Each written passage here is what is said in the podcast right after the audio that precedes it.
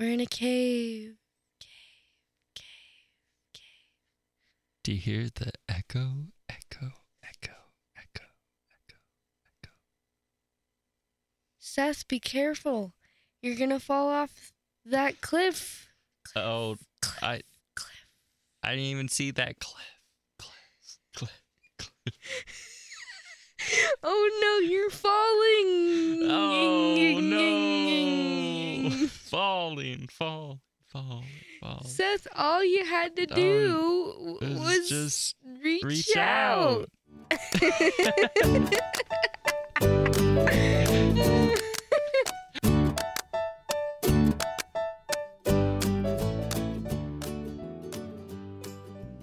Welcome to Small Goals, a lifestyle and comedy podcast about tips for a slightly happier life. I'm Seth Bodine. And I'm not paying attention. Seth, you sounded so smooth that I thought we were listening to an old one for inspiration.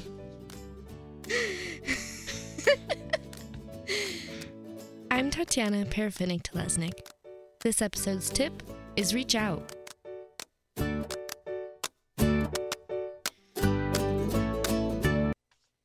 Today's goal is reach out, and I've been thinking a lot about this recently because reaching out in all aspects of my life, professionally, to make friends, or if I have to solve problems, it's helped me so much and it's made me so much happier. I think the biggest example that made me happier was when in high school I was just very shy. So I didn't reach out naturally. I kind of waited for people to come to me. Hey, I'm gonna need you to level up the drama. I was alone. I ate lunch alone every day. Oh my god, is that real? No, every other day. I only feel half bad for you now. All right, continue. No, not every day. But I my my first day because I moved from Texas to Colorado, the first day of high school at my new school, I ate alone and it felt horrible because I had no friends and not to, because I was completely new and I didn't know what to do because I was shy and I was the type of person to wait for people to approach me Mm-hmm. and reach out to me Mm-hmm. and that throughout high school i guess that's the method that i chose that is i just kind of waited for people to reach out to me and then summer before i came to college i panicked because i was like oh no because the idea of college is Mhm. just like substantially larger and you kind of have like a new little 18 year old existential crisis of Yeah. fearing of being alone or like getting lost like all those stupid Yeah, you're like, if I'm at being 18, I'll probably be at being 19. You know, like, I think there's all these expectations of what college looks like. And as high school ends, if you didn't fulfill the high school things, then it, it makes, I think it makes college a little bit scarier. right and so that summer i just started reaching out to people and that was the first time that i really was felt forced to Mm-hmm. in college and I made a lot of friends and it was probably one of the best summers I've had in a long time. And it's also helped me in a lot of different ways, but Tatiana, how has reaching out helped you? Sometimes people end up in like a weird cowboy standoff as far as like who's going to reach out first. Like, you know. And you're yeah. Draw first. yeah. But like if you really think about how silly that is, um it kind of can make you feel ridiculous like, "Oh, I'm not going to text them. They have to text me first. I don't know. I think this goal is sim- similar to love them anyway, but it's like takes just a little bit more vulnerability and more altruistic trust in who who people are capable of being. So, I think that the importance of reaching out is that you can't wait for the world to reach out to you. I think when I meet people who are like the loneliest and saddest, I can't help but like get a little bit frustrated because it's like there's so many friends, like there's so many humans in this world. There it's overwhelming. Can you even conceptualize how many humans are on the earth? A lot. Like I can't Maybe two or three. at least like there's like two or three in this world that will like you at least there's no way Maybe at least one. so You could, I think that's a better guarantee. yeah at least one person in this world will like you. That feels like mildly offensive but in a very Yeah. passive aggressive way.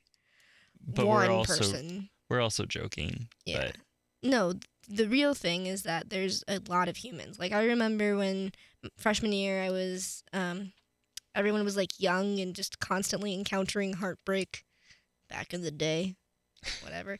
I think the old times of circa like two years ago. Three. Anyway i know that's silly but i guess what i'm meaning is dorm life perhaps is the most immature moment in life because you don't have any proper adults around to make everything make sense and be logical. It's just like summer camp but you have to do normal things whatever. So i think everyone is always lying around stricken by heartbreak wondering who they're going to be. And i remember i was like okay all right ladies take a look out the window do you see how many windows you can see? You know, how many windows can you see? And for every one of those windows, there's two people there. So there's a lot of people. And like, not only is there a lot of people, but in your direct line of sight, there's a lot of people. So I- think reaching out is really important because there's, if, if you don't feel like being lonely, you don't have to be lonely. And when you find yourself in a weird standoff about who texts first, who invites someone to something first, who right? Like, if you don't wait for people to reach out to you, you're just gonna be sad and weird. Reach out. right? Um, the biggest example I think is that I had this giant poetry collaboration Mhm. reading that I've been working on since January, Mhm. and I guess before I had had this assumption that no one's gonna want to work with me because they have their own work. Because I'm a bad po, I'm a bad artist.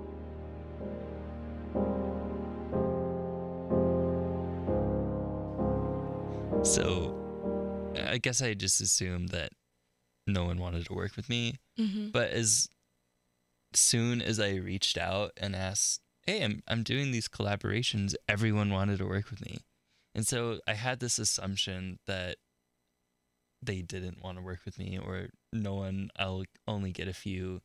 I had over ten people. I had like maybe fifteen people work with me, and the Mhm. show was great. Yeah. Everyone. It was super successful, but yeah, and on top of that, everyone else is really salty that they didn't get invited to collab. Like, not only you have an excess of people who want to collab with you. yeah but i i think we need to eliminate the idea in our mind that people are uninterested and And yeah, that they don't want anything to do with you. I think that it's like a very self-deprecating. okay like our friendship for example Oh yeah. you want to No, we you- have very better- different perspectives about how friendship happened. I find that you, when I first knew you, one, you were like a stressy boy, like you were just like stressed in your position. And so I didn't i know was you. news editor Yeah, Yeah. so I didn't know you that well. Um, but like you just would be like, I have to go, and you would like, go do something artsy and coolly, cooler and just better than what was happening. You'd be like, I have to go, I have to go swing dance. Like you just were like, so so above this lowly newspaper. And you weren't being pretentious. Like I just genuinely thought you were super cool. I didn't think you thought you were super cool. I thought you were super cool.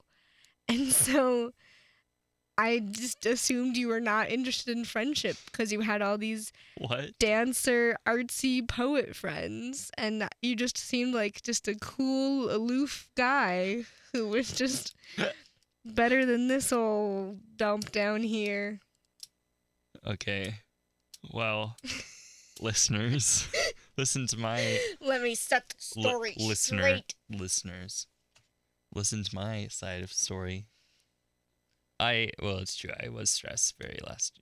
I was pretty stressed last year, um, because being a news editor is probably the hardest role on the newspaper, I'd agree. and um, split between two people is just not enough Mhm. sometimes. Mhm. So, um, to relieve stress, I would go dancing and do stuff with my friends.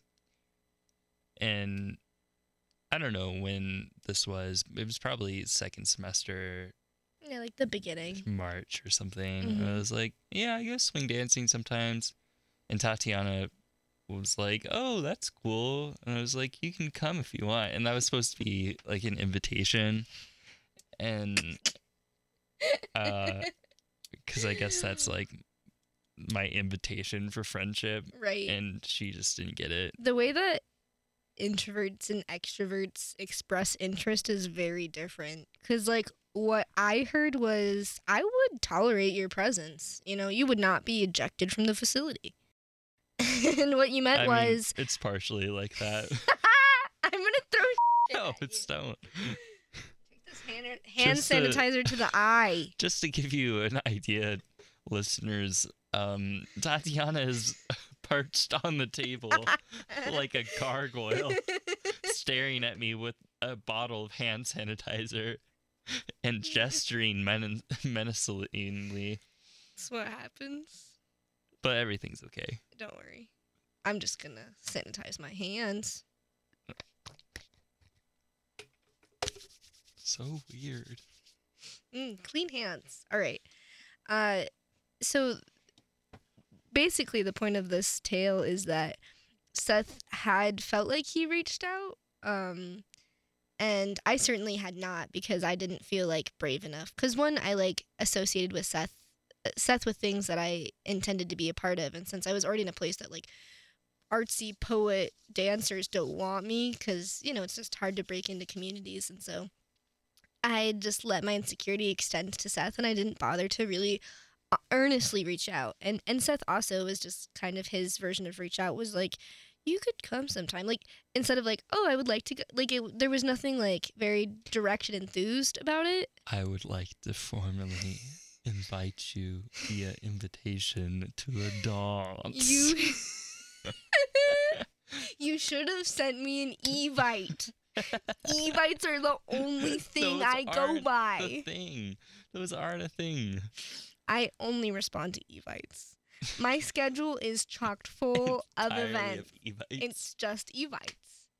I only respond to Evite. It's my primary social media. Okay, Tatiana. I've oh. never invited you to anything. Oh, I guess I have. Facebook is an evite Yeah. Evitation. Ugh, Evitation. that's a gross word. Evitation. invitation. So, uh, yeah, I, the the point though is that if I the nonsense could have stopped, and the friendship could have started, like like that, we could have just been friends. If either of us had just more enthusiastically reached out. he loves snapping. So, um, And I think another lesson from this story of beautiful friendship is everyone has a different way of reaching out. That's true. That's true. I I mean, I don't think you can lose from being enthusiastic. I think as far as reaching out, we can be pretty self-deprecating about the worst case scenario. But the worst if you're if you don't have someone and you reach out, worst case scenario you just don't have them. like You haven't lost much. Like people get all defensive like it's not worth my time. Just send a text. Like it's not hard. You know? Same with jobs, I feel like. Mhm. um, because every time I've reached out to someone for uh, advice or to get a good, so internships in the journalism world world are really hard to come by. They make us sad, yeah. but um, Because you're like, cover letter, what do you want? What do you want from me? Newspapers, tell me. Should I be funky or should I be bi- Serious? Yeah. Formal? Yeah. What do you want? Eccentric? hmm Probably not eccentric. I was eccentric and I got the job. Okay, well, Must be look nice. at you. Check your privilege. I'm just a hip, funky chick. Just cash. Internships are hard, and I wasn't really sure what to do because I was just applying to all these places and I was getting either no response or a rejection. hmm So, and this is from giant or main, I guess the mainstream, um, big newspapers The in the big area. news media. the media. Seth applied for an internship from the media. Y'all think there was a few papers? the media ether. Yeah.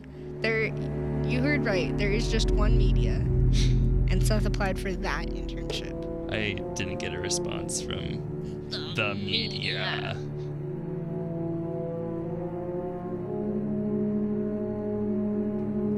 what I did do is I reached out to local newspapers, editors, some colleagues that I knew Mm-hmm. who'd graduated and were working. And because I reached out, I feel like that's partially how I got the job is the um the interest expressing that interest, reaching out to someone Mm-hmm. and sometimes recently I sometimes I get really stressed by emails Mm-hmm. and sometimes you just have to follow up. You have to reach out. But sometimes reaching out when reaching out doesn't work, you have to reach out again. Yeah. Sometimes it takes more than one try. Yeah. And um on my side, I think we have very different personalities, so I don't I don't struggle with reaching out to people, but I am very disorganized. So I think in keeping this tip in mind, uh just this morning I just remembered to text someone and just say like, "Hey, I'm thinking of you. I love you." Uh cuz we can be forgetful. we can be forgetful and then weeks go by and we haven't reached out. So basically, listener, reach out, Reach reach, reach out, reach out. reach, Out. reach out. Isn't there a song about reaching out? Should we sing that on the way on the way out? I don't I don't think the listeners want to hear you singing. Us singing at least. I feel like like an '80s song. Reach out and touch brr, Yeah. Thank you for listening to this episode of the Small Goals podcast. This episode's tip was reach out. The podcast is produced by me and Seth and brought to you by 90.5 KCSU Fort Collins.